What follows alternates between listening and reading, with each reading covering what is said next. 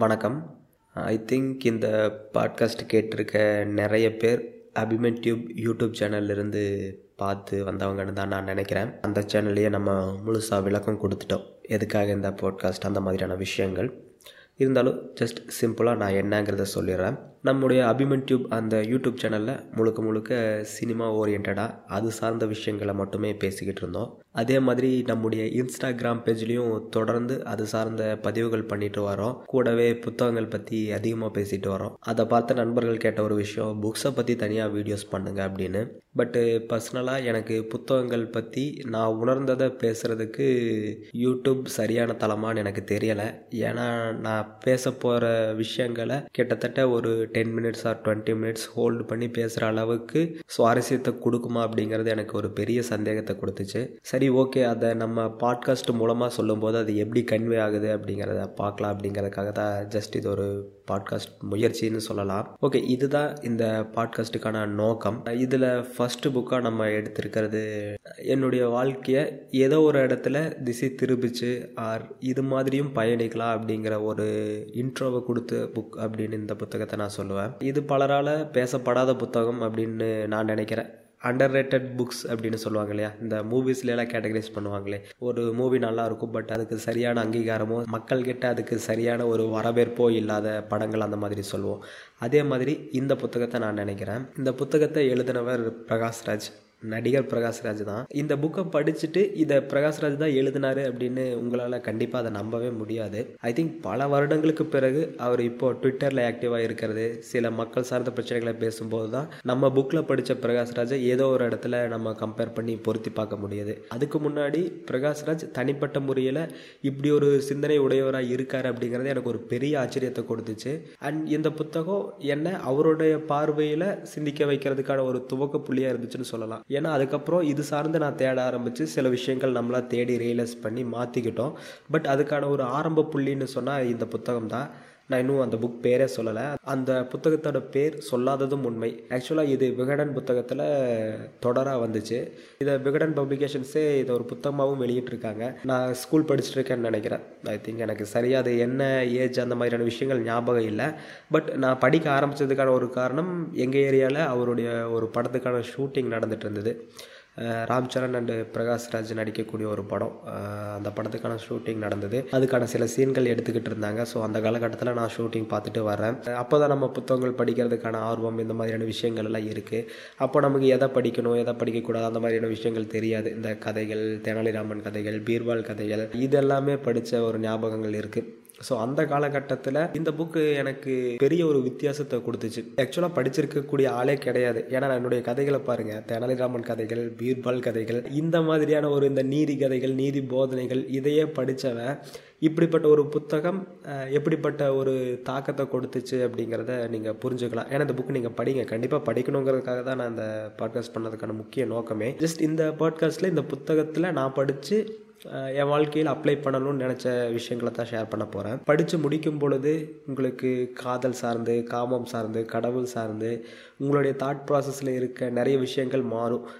இதை just like that ஒரு motivational புக்காவோ இந்த முப்பது நாளில் பணக்காரனாவது எப்படி அந்த மாதிரியோ இல்லை உங்களோட ஆசைகளை கட்டுப்படுத்துவது அப்புறம் உங்களுடைய இலக்குகளை அடைவது இந்த மாதிரியான எந்த வெட்டிங்ஸும் இல்லை. இந்த மாதிரியான மோட்டிவேஷன் அப்படின்னு சொல்லப்பட்டு அதை நம்பப்படுற மாதிரியான விஷயங்கள் எதுவுமே இதில் கிடையாது. அதுதான் இதில் ப்ளஸ்ஸு ஏன்னா இந்த புக் ஒரு மனுஷன் ஏன் வாழணும் எப்படி வாழணும் அப்படிங்கிறதுக்கான ஒரு அர்த்தங்களை தோண்டி எடுத்து சொல்கிற விதத்தில் எழுதியிருப்பார். ஆக்சுவலாக இன்னும் சொல்லப்போனால் எனக்கு கடவுள் நம்பிக்கை கிடையாது. பிரகாஷ்ராஜும் அதுவாகவே தான் இருந்திருக்கார். அதாவது அவரும் ஒரு பகுத்தறிவாளராக தான் இருந்திருக்கார். ஆனால் அவர் அந்த பகுத்தறிவு தன்மையில் தனக்குன்னு ஒரு எல்லையை வகுத்துக்கிட்டு அந்த கடவுள் நம்பிக்கையற்றவன் அப்படிங்கிற நிலையில் இருக்கார். புரியல கொஞ்சம் தெளிவாக சொல்கிறேன் என்னென்னா கடவுள் நம்பிக்கை நமக்கு இல்லைன்னா கடவுள் நம்பிக்கை இருக்கிறவங்கள நம்ம கேலி பேசுகிறவர்களாகவும் இல்லை அவர்களுடைய கடவுள் நம்பிக்கையை சிதைச்சு அவங்கள நல்வழிப்படுத்துகிறோம் அப்படின்னு நினச்சிட்டு சில விஷயங்களை பண்ண ஆரம்பிப்போம். பட் இதில் பிரகாஷ்ராஜ் ஒரு வேறு ஸ்டாண்ட் எடுக்கிறார். அடுத்தவர்களுடைய கடவுள் நம்பிக்கையை சிதைக்க மாட்டேன் அப்படிங்கிற மாதிரியான ஒரு மனநிலையில் இருக்கார். அதுக்கு ரீசனாக அவர் ஒரு கதை சொல்லுவார். அந்த கதை ஒரு சின்ன குட்டி கதை தான். கதையுடைய கோர் மட்டும் நான் சொல்கிறேன் அவர் ஒரு தொல்லியல் ஆய்வாளர் நினைக்கிறேன். நிறைய கோவில்களில் போய் ஆராய்ச்சி பண்ணிக்கிட்டு இருக்க ஒரு பர்சன் ரொம்ப அழகான ஒரு இளைஞன் வச்சுக்கலாம். அந்த மாதிரி ஒரு கிராமத்துக்கு போகும்போது ஒரு கோயில் சம்மந்தமான வேலைகளில் ஈடுபடுறார். அன்றைக்கி நைட் அந்த ஊர்லேயே தங்க வேண்டிய ஒரு நிலை ஏற்படுது. அந்த கோவிலில் அங்கே இருக்க ஒரு பர்சன் அவருடைய வீட்டில் தங்கறதுக்கான சூழ்நிலை வருது. ஸோ அங்கே தங்க போகிறார் அங்கே அவருடைய பொண்ணு ஒருத்தங்க இருக்காங்க. அந்த பொண்ணோட அழகை பார்த்து மயங்கி நிற்கிறாரு உடனே அந்த வேலைக்காரங்கிட்ட யார் இவங்க? அப்படிங்கிற மாதிரி எல்லாம் கேட்டு பேசிகிட்டு இருக்கார். அந்த காட்சியை அவருடைய அப்பா பார்த்துடுறாங்க. இப்போ இவர் அதை பார்த்ததும் ஒரு குற்ற உணர்வு வந்து ஓகே பேசாமல் போயிடுறாரு அதோட. அன்னைக்கு சேம் டே நைட்டு பார்த்தா அவருடைய ரூமில் அவர் இருக்காரு. அந்த ரூமில் அந்த இவர் பார்த்த அந்த பொண்ணை அவர் அனுப்பி வைக்கிறார். அனுப்பி வைக்கும்போது பார்த்தா கையில் பாலோட கிட்டத்தட்ட ஒரு மனைவி மாதிரி ஒரு ஃபர்ஸ்ட் நைட்டுக்கு ரெடியாகி அனுப்பி வைக்கிறாரு. அப்போ இவர் ஷாக் ஆயிடுறாரு. என்னடா இது நம்ம பார்த்ததுக்காகவே இவர் இந்த பொண்ணை இப்படி அனுப்பியிருக்காரு அப்படிங்கிற மாதிரியான ஒரு விஷயத்த நினைப்பாரு. அந்த பொண்ணுகிட்டயே கேட்டுருவார் ஏன் இப்படி பண்ணுறீங்க என்னாலன்னு? அதுக்கு அந்த ஒரு பொண்ணு விளக்கம் கொடுப்பாங்க. எங்கள் எங்க அப்பாவுக்கு தொடர்ந்து பெண் குழந்தைகளாகவே பிறந்துட்டு இருந்தாங்க. ஸோ ஆண் குழந்தைகள் பிறந்தா என்னை தேவதாசியா கோயிலுக்கு அர்ப்பணிக்கிறதா வேண்டிக்கிட்டார். அதனால ஆண் குழந்தை பிறந்துச்சு.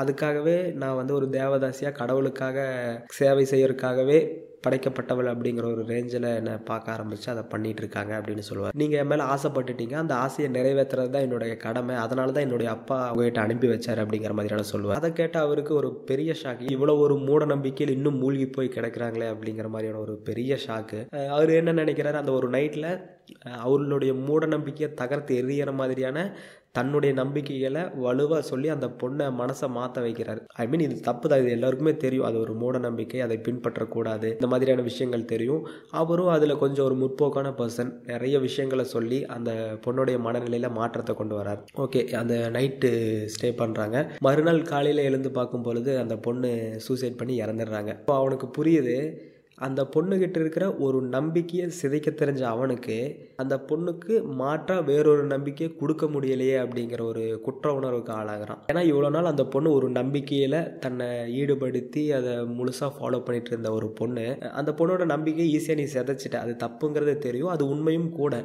பட் அந்த நம்பிக்கையை சிதைச்ச உனக்கு வேறொரு நம்பிக்கையை ஊட்ட முடியாத ஒரு நிலையில தானே நீ இருக்க அப்படின்னு. குற்ற உணர்வில் அந்த கொலையை தான் தான் பண்ண அப்படிங்கிற மாதிரியான ஒரு மனநிலைக்கு போவார். ஐ திங்க் இது ஒரு கன்னட க- கன்னட எழுத்தாளர் எழுதின கதை அப்படின்னு அதில் மென்ஷன் பண்ணியிருப்பார்.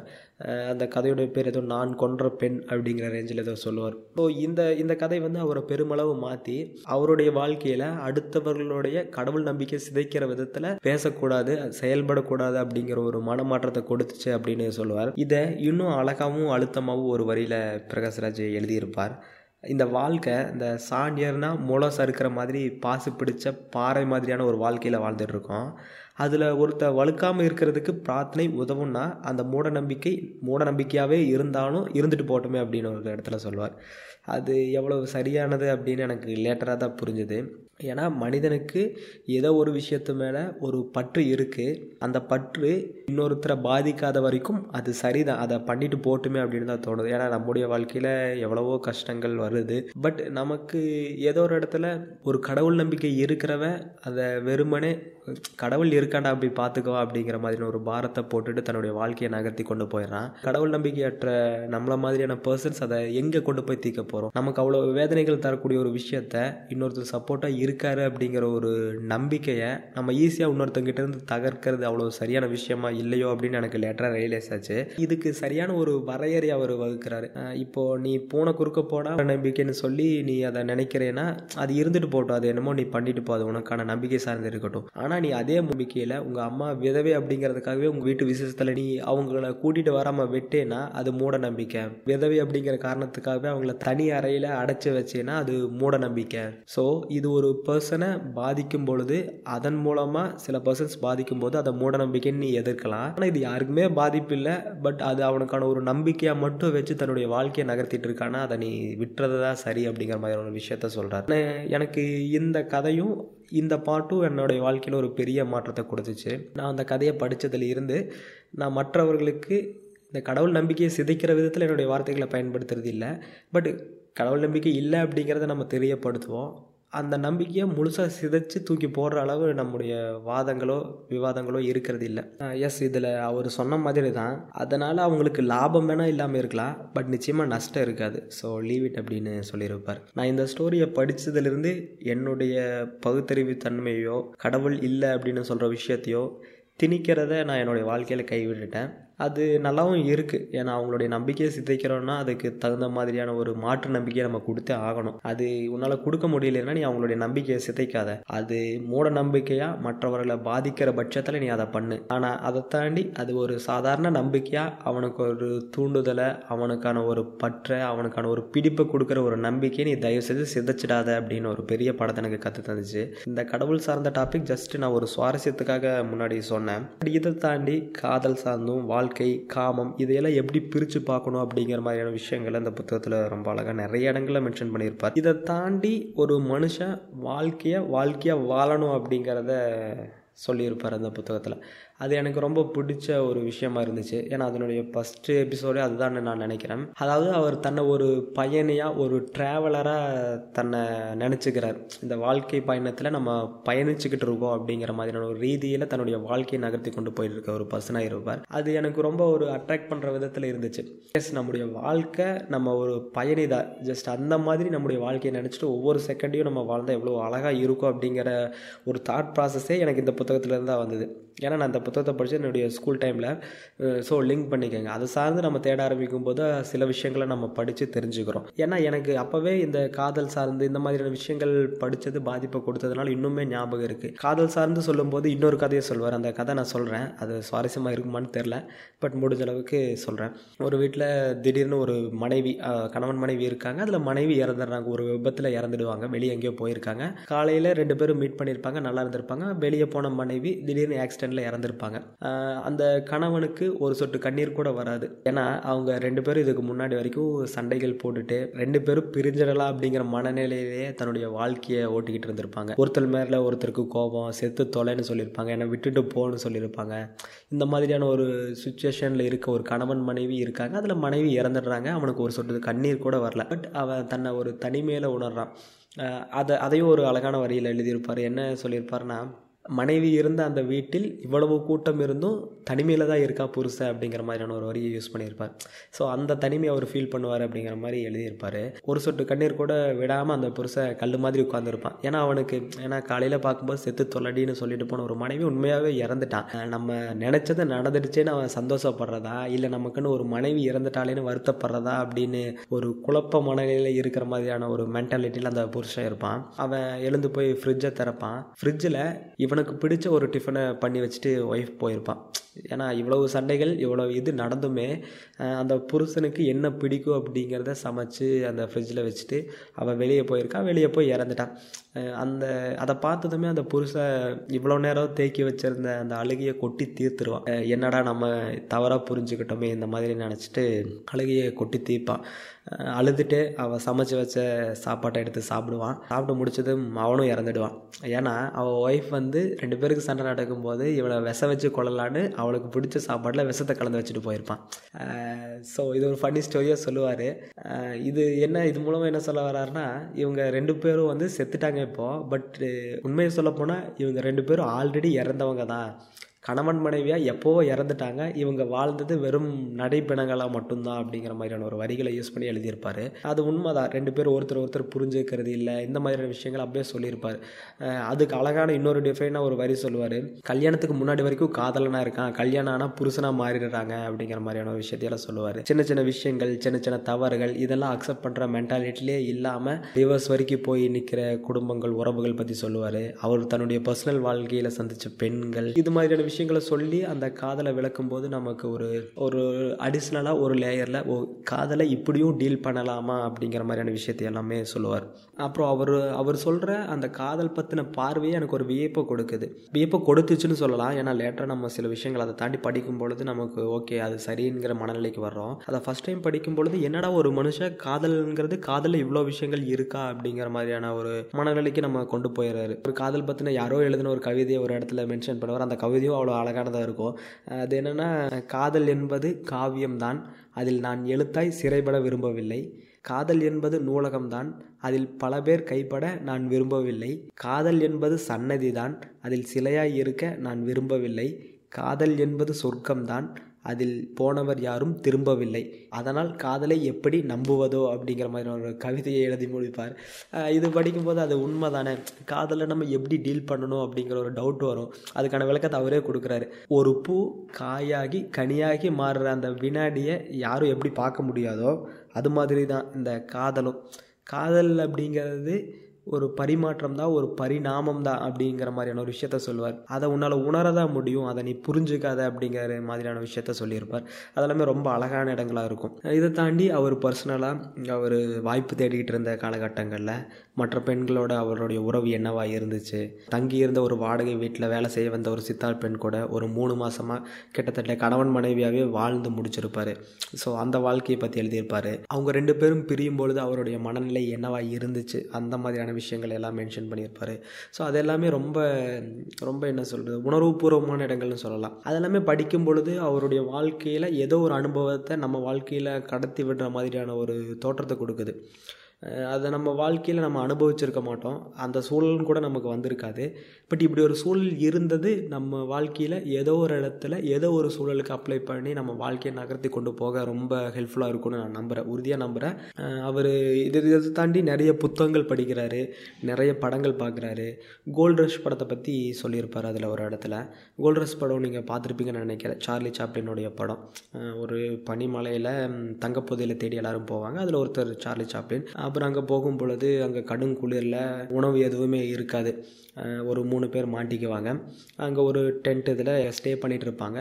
ரொம்ப உணவு கிடைக்காது. ரொம்ப கஷ்டம். ரொம்ப நாளாக சாப்பிடாம இருப்பாங்க. ரொம்ப ரொம்ப நாளாக சாப்பிடாம இருந்து வேறு வழி இல்லாமல் ஷூவை தண்ணியில் கொதிக்க வச்சு அதை சாப்பிட்ற மாதிரியான ஒரு மனநிலைக்கு போவாங்க. அந்த சீன் எல்லாமே பாருங்கள் அதில் சார்லி சாப்ளின் வந்து ஒரு ஃபோக் யூஸ் பண்ணி தன்னுடைய ஷூவை எடுத்து சாப்பிட்ற மாதிரியான சீன்கள் எல்லாம் இருக்கும். ஸோ அந்தளவுக்கு பசி கொடுமைக்கு போயிடுவாங்க ஒரு ஸ்டேஜில் அந்த ஷூவும் இல்லாமல் போயிடும் இப்போ எதை சாப்பிடுவாங்க? இந்த நிலை வரும்பொழுது மனுஷன் ஒரு மனுஷன் இன்னொரு மனுஷனை அடித்து திங்கக்கூடிய ஒரு சுச்சுவேஷனுக்கு வந்துடுவாங்க இந்த மாதிரி அந்த ஸ்டோரி அப்படியே ட்ராவல் ஆகும்.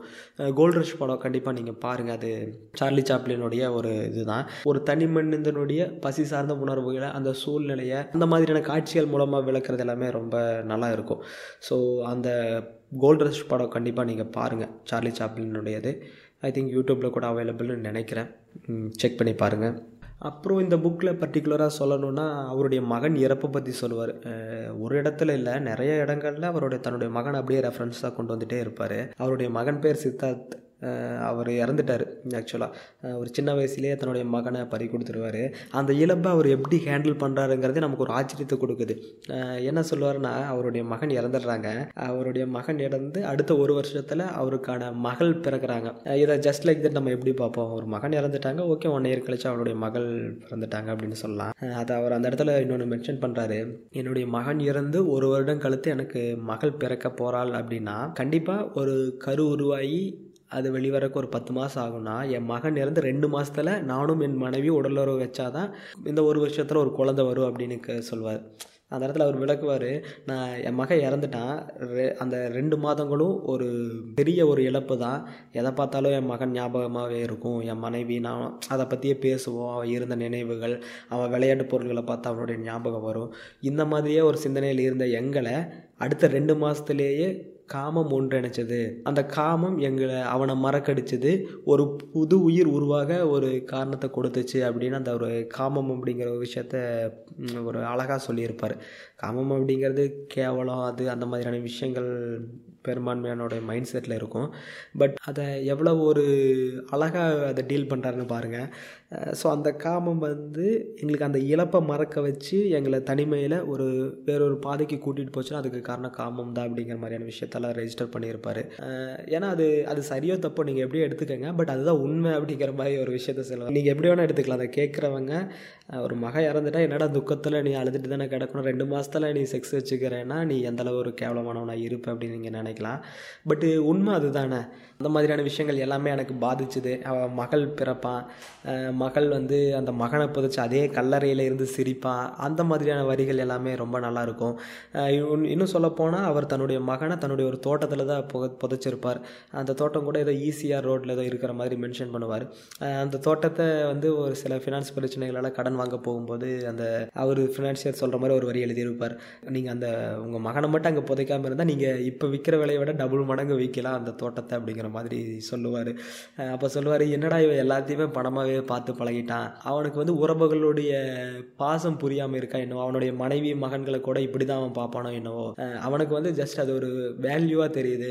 என் மகனை என்னுடைய தோட்டத்தில் புதைச்சு ஒரு கல்லறையை உருவாக்கியிருக்கேன்னா அதை நான் எவ்வளவு உணர்வுபூர்வமாக பண்ணியிருக்கேன் அப்படிங்கிற சிந்தனையே அவனுக்கு வராதா? ஏன் இப்படி ஒரு மனுஷன் இருக்கான்? அப்படிங்கிற மாதிரியான விஷயங்கள் எல்லாமே சொல்லுவார். ஸோ இப்போ நான் ரேண்டமாக எனக்கு தோணுன நான் படித்ததுலேருந்து கிடைச்ச ஞாபகங்களை அப்படியே ரேண்டமாக ஒரு தொகுப்பு மாதிரி சொல்லிட்டு வரேன். இன்னும் அதில் வந்து அவர் தன் பட பிரச்சனைகள் சில சக கலைஞர்களோட இந்த இந்த ஈகோ பிரச்சனைகளை பற்றியெல்லாம் சொல்லுவார். எந்த இடத்துலையும் பெருசாக நேம்ஸ் மென்ஷன் பண்ண மாட்டார். அவருடைய அனுபவங்களில் இருந்து எடுத்து சொல்கிற மாதிரி இந்த விஷயங்கள் அப்படியே சொல்லி கடந்து போயிட்டே இருப்பார். அது எல்லாமே ரொம்ப அழகான இடங்கள். அவர் காதலை பற்றி இப்போ இருக்கிற காதலர்கள் எப்படி காதல் பண்ணுறாங்க அதை பற்றியெல்லாம் எழுதும் போதெல்லாம் நமக்கு தோணும். ஏன்னா ஃபஸ்ட்டெல்லாம் ஆரம்ப காலகட்டத்தில் ஒரு காதலன் தன்னுடைய காதலிக்கு ஒரு லெட்டர் எழுதுகிறான்னா அவனுடைய வரிகளை யூஸ் பண்ணியோ யோசிச்சோ தன்னுடைய காதலிக்காகவே ஒரு கவிதை உருவாக்குவான். இப்போ ஜஸ்ட் லைக் தட் யாரோ எழுதின கவிதையை தன் காதலிக்கு அப்ளை பண்ணி இதுதான் உனக்காக அப்படின்னு இம்ப்ரெஸ் பண்ணுறான் இல்லையா? அந்த மாதிரியான விஷயங்கள்லாம் எவ்வளவு கேவலமானதாக இருக்குது அப்படிங்கிறத சொல்லுவார். அந்த மாதிரியான இடங்கள் எல்லாம் நான் அப்போ படிக்கும்பொழுது அது பெருசாக எனக்கு ஒரு தாக்கத்தை கொடுக்கல. நான் லேட்டராக மறுபடியும் ஒரு டூ த்ரீ இயர்ஸ் கழிச்சு நான் காலேஜ் டைமில் அகைன் அந்த புக்கை படித்தேன் ஸோ அப்போ படிக்கும்பொழுது இது எல்லாமே எனக்கு பெருசாக ஒரு தாக்கத்தை கொடுத்துச்சு. இன்னும் சொல்லணும்னா இன்னும் நிறைய விஷயங்கள் சொல்லலாம். அந்த புத்தகத்தில் நிறைய விஷயங்கள் எழுதியிருப்பார். இப்போ ஓவராலாக நான் சொன்ன விஷயங்களை வச்சு ஒரு லைஃப்பை டீல் பண்ணும்பொழுது உங்களுக்கு என்ன மாதிரி இருக்கும் அப்படிங்கிறத யோசிச்சுக்கோங்க. நான் அந்த புக்கை படித்ததுக்கப்புறம் என் வாழ்க்கையில் இந்த மாதிரியான விஷயங்களை இப்படி தான் டீல் பண்ணணும் அப்படிங்கிற ஒரு மனநிலைக்கு நான் வந்தேன். அதுக்கடுத்து நான் நிறைய புத்தகங்கள் படித்தேன் அந்த புத்தகங்கள் இன்னும் என்னுடைய கண்ணோட்டத்தை வேறு விதமாக திருப்பி இன்னும் வைடராக இந்த உலகத்தை பார்க்கணும். ஒரு சும்மா ஜஸ்ட் லைக் தட் இனம் நாடு இந்த மொழி இதுகளில் சுருங்காமல் நீ வந்து இந்த உலகத்துக்கானவா அப்படிங்கிற ஒரு பெரிய உண்மை இருக்கு இல்லையா? அந்த மாதிரியான உண்மையை ஒரு உணர்ந்த ஒரு பர்சனாக பிரகாஷ்ராஜ் இருப்பார். அதில் ஓரளவு அந்த காலகட்டத்தில் நான் படிக்கும் பொழுது இல்லை இந்த மாதிரியும் ஒரு லைஃப் ஸ்டைல் உருவாக்கலாம். இந்த மாதிரியும் ஒரு லைஃப் ஸ்டைலில் வாழலாம். ஒரு மெஜாரிட்டி மைண்ட் செட்டில் நான் அடிக்கடி சொல்கிற இந்த ஒரு வார்த்தை எல்லாரும் வாழ்கிறாங்க அப்படிங்கிற ஒரு மைண்ட் செட்டில் தன்னுடைய வாழ்க்கையை கொண்டு போகாமல் இப்படியும் தன்னுடைய வாழ்க்கையை கொண்டு போகலாம் அப்படிங்கிற மாதிரியான ஒரு புரிதல் எனக்கு கொடுத்தாரு. ஸோ கண்டிப்பாக வாய்ப்பு கிடைச்சா அந்த புக்கை படிங்க. நான் லாஸ்ட்டாக காமன் ஃபோக்ஸ் டாட் இன் அந்த வெப்சைட்டில் வந்து இந்த புக் ஆன்லைனில் கிடைக்கிற மாதிரி பார்த்தேன். புக் நேம் சொல்லாததும் உண்மை. விகடன் பப்ளிகேஷன்ஸ் பப்ளிஷ் பண்ணியிருப்பாங்க. ஸோ தேடி படிங்க. இந்த பாட்காஸ்ட்டில் நான் ரேண்டமாக சில விஷயங்களை சொல்லிட்டேன்.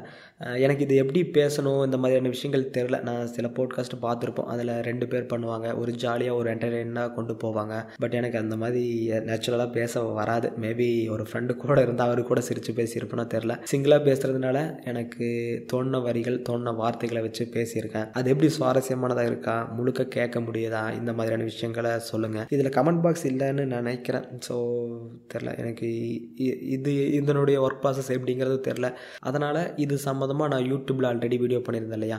வீடியோ பார்த்துட்டு தான் மேக்ஸிமம் நிறைய பேர் இங்கே வந்திருப்பீங்க. ஏன்னா இது ஃபஸ்ட்டு பாட்காஸ்ட் இது யாருக்கும் பெருசாக தெரிஞ்சிருக்காது.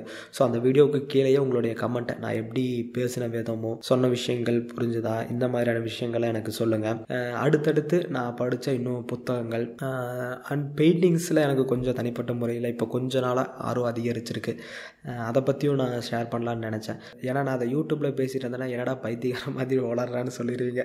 ஏன்னா அது அது ஒரு உணர்வு அது ஒரு புரிதல் நிலைன்னு சொல்லலாம். ஸோ அந்த மாதிரியான விஷயங்கள் இதில் பேசினா கரெக்டாக இருக்குன்னு தோணுது. ஏன்னா இப்போ ஒரு ஆஃப் அன் ஹவர் ஏதோ பேசிட்டேன். பேசும்பொழுது நமக்கு நேச்சுரலாக உள்ள நம்ம நினைக்கிற விஷயங்கள் அப்படியே ஒரு கொட்டிடுற மாதிரி அப்படியே ஒரு ஒரு ஃபீல் குட்டாக அப்படியே நல்ல ஒரு மனநிலை இருக்குது அதனால் அந்த மாதிரி விஷயங்களும் பேசலான்னு நினைக்கிறேன்.